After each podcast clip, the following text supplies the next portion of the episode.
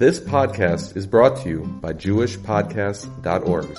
Start your very own podcast today at JewishPodcasts.org.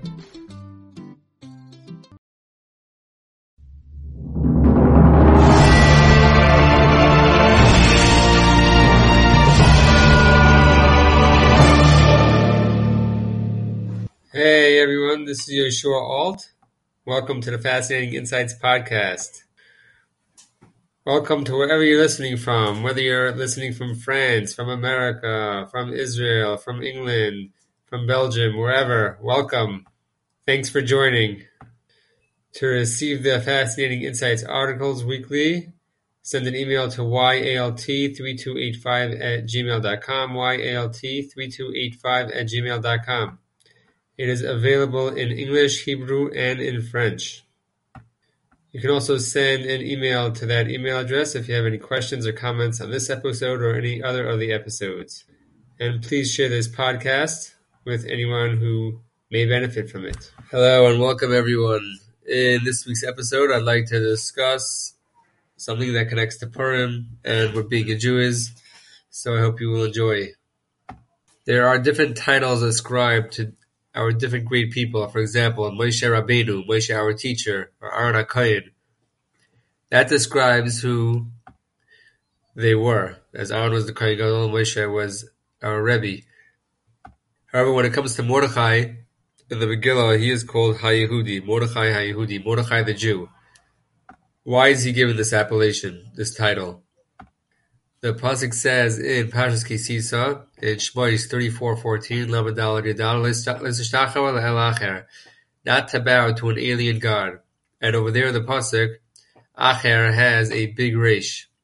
In contrast, in the pasuk Shema Yisrael Hashem Elokeinu Hashem Echad, which is in Devarim Vav Daled six four, so the Daled of Echad is large, and this is to avoid the confusion and we must not say Hashem Acher or Leishishtachwer Lekel Echad.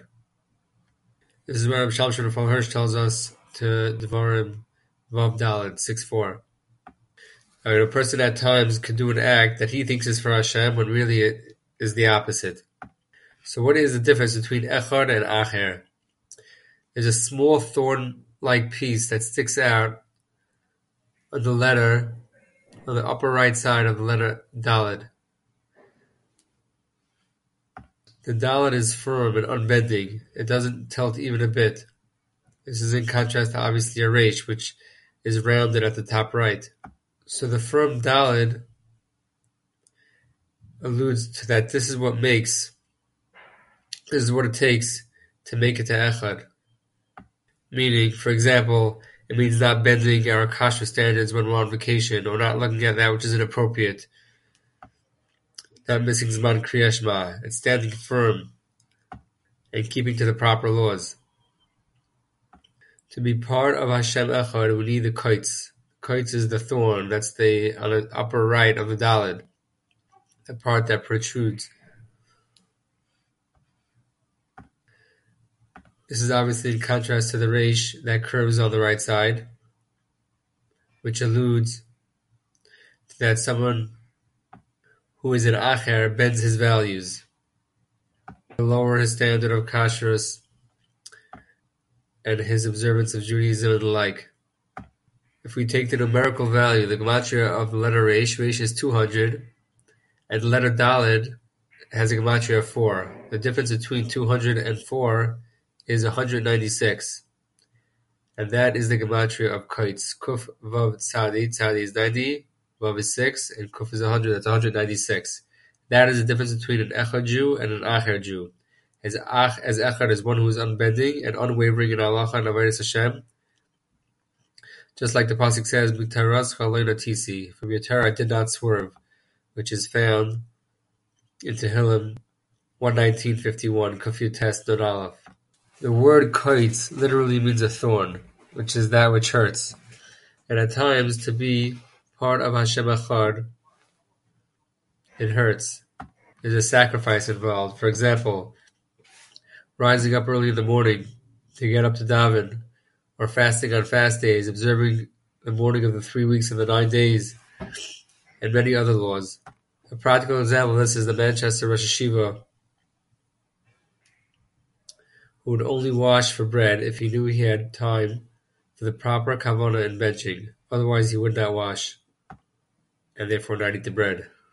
Another instance of this is the Klausenberger Rebbe, who while he was in a hospital after the Holocaust, was reviewing the parasha. He was doing Steinberg Targum for the times that he missed while he was in the concentration camps. Unbelievable devotion. After the sin of the Egel, Hashem told Moshe, Lech rain, to which Rashi comments, Migduloscha, descend from your greatness. This is found in Lamed Beis, Zion and Sefer Shmois, in Kisisa, 32.7. It says Lech and Rashi says Rein Migduloscha. The Igra D'Kallah, who's the same author as the Bnei Yissaschar, he tells us in, he says this in Kisisa, in the paragraph that begins, Devei Amasal Vaidaber. It's also found in the Bnei Yissaschar in Adar Beis Chas Yud, and he explains that since we sin with the Egel, we turned it in, we turned the Reish, the Dalet, into a Reish. And that's what's meant Reid Migdulazcha.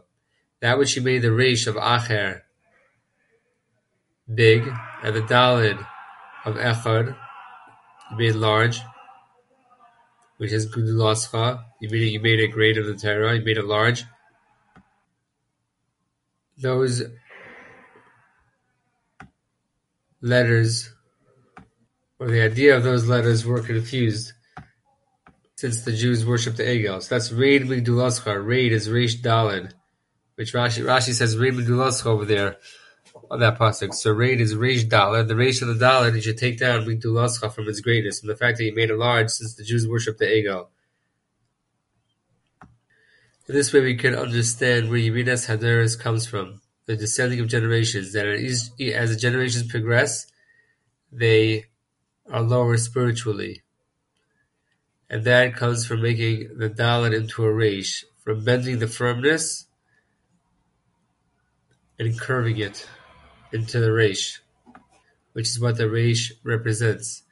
How do we spell a generation? How do we spell the word generation in Hebrew in Lashon Hakodesh? Dalet reish, dar. That is going from the dalet to the reish.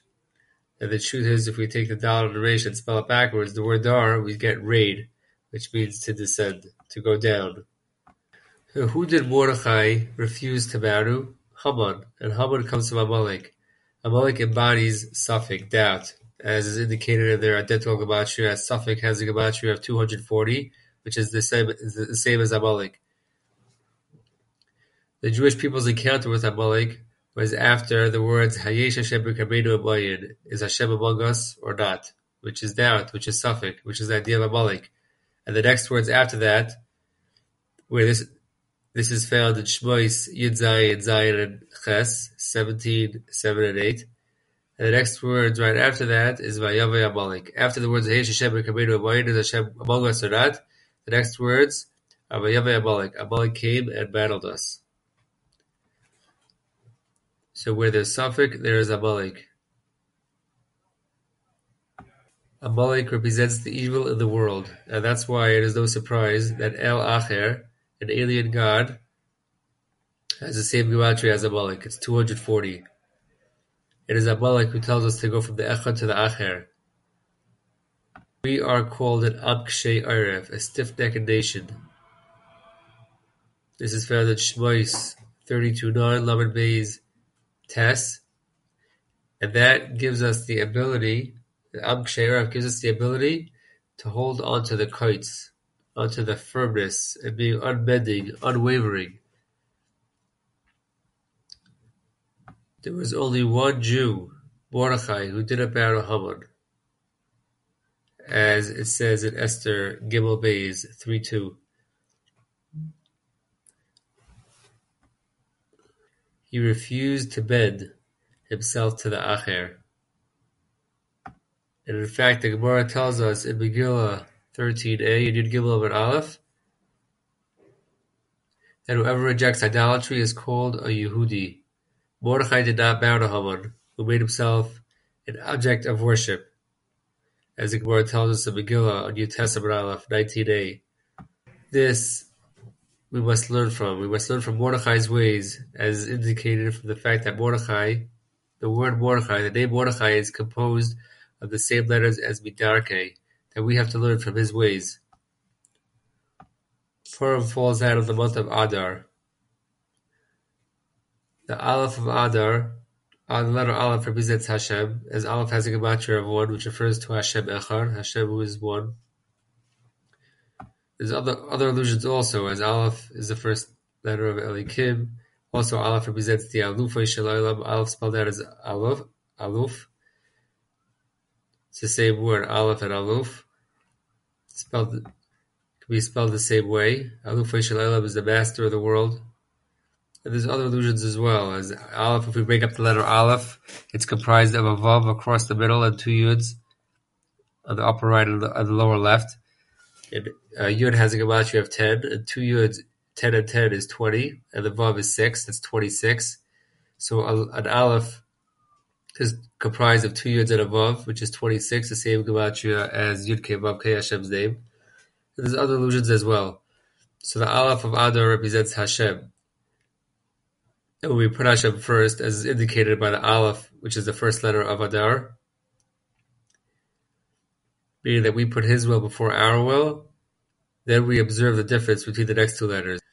We observe the difference between the next two letters, which is Dalet and Resh, because Adar is Aleph, Dalet, Resh, meaning when we put Hashem first, we put His will before our will, we observe the difference between the Dalet and the Resh. I hope you enjoyed. Be well. Just a reminder to hit subscribe wherever you are listening to this episode, whether you're listening on Spotify, Stitcher, Google Podcasts, wherever.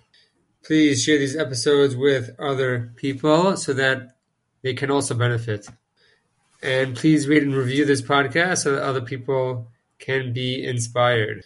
Take care, everyone.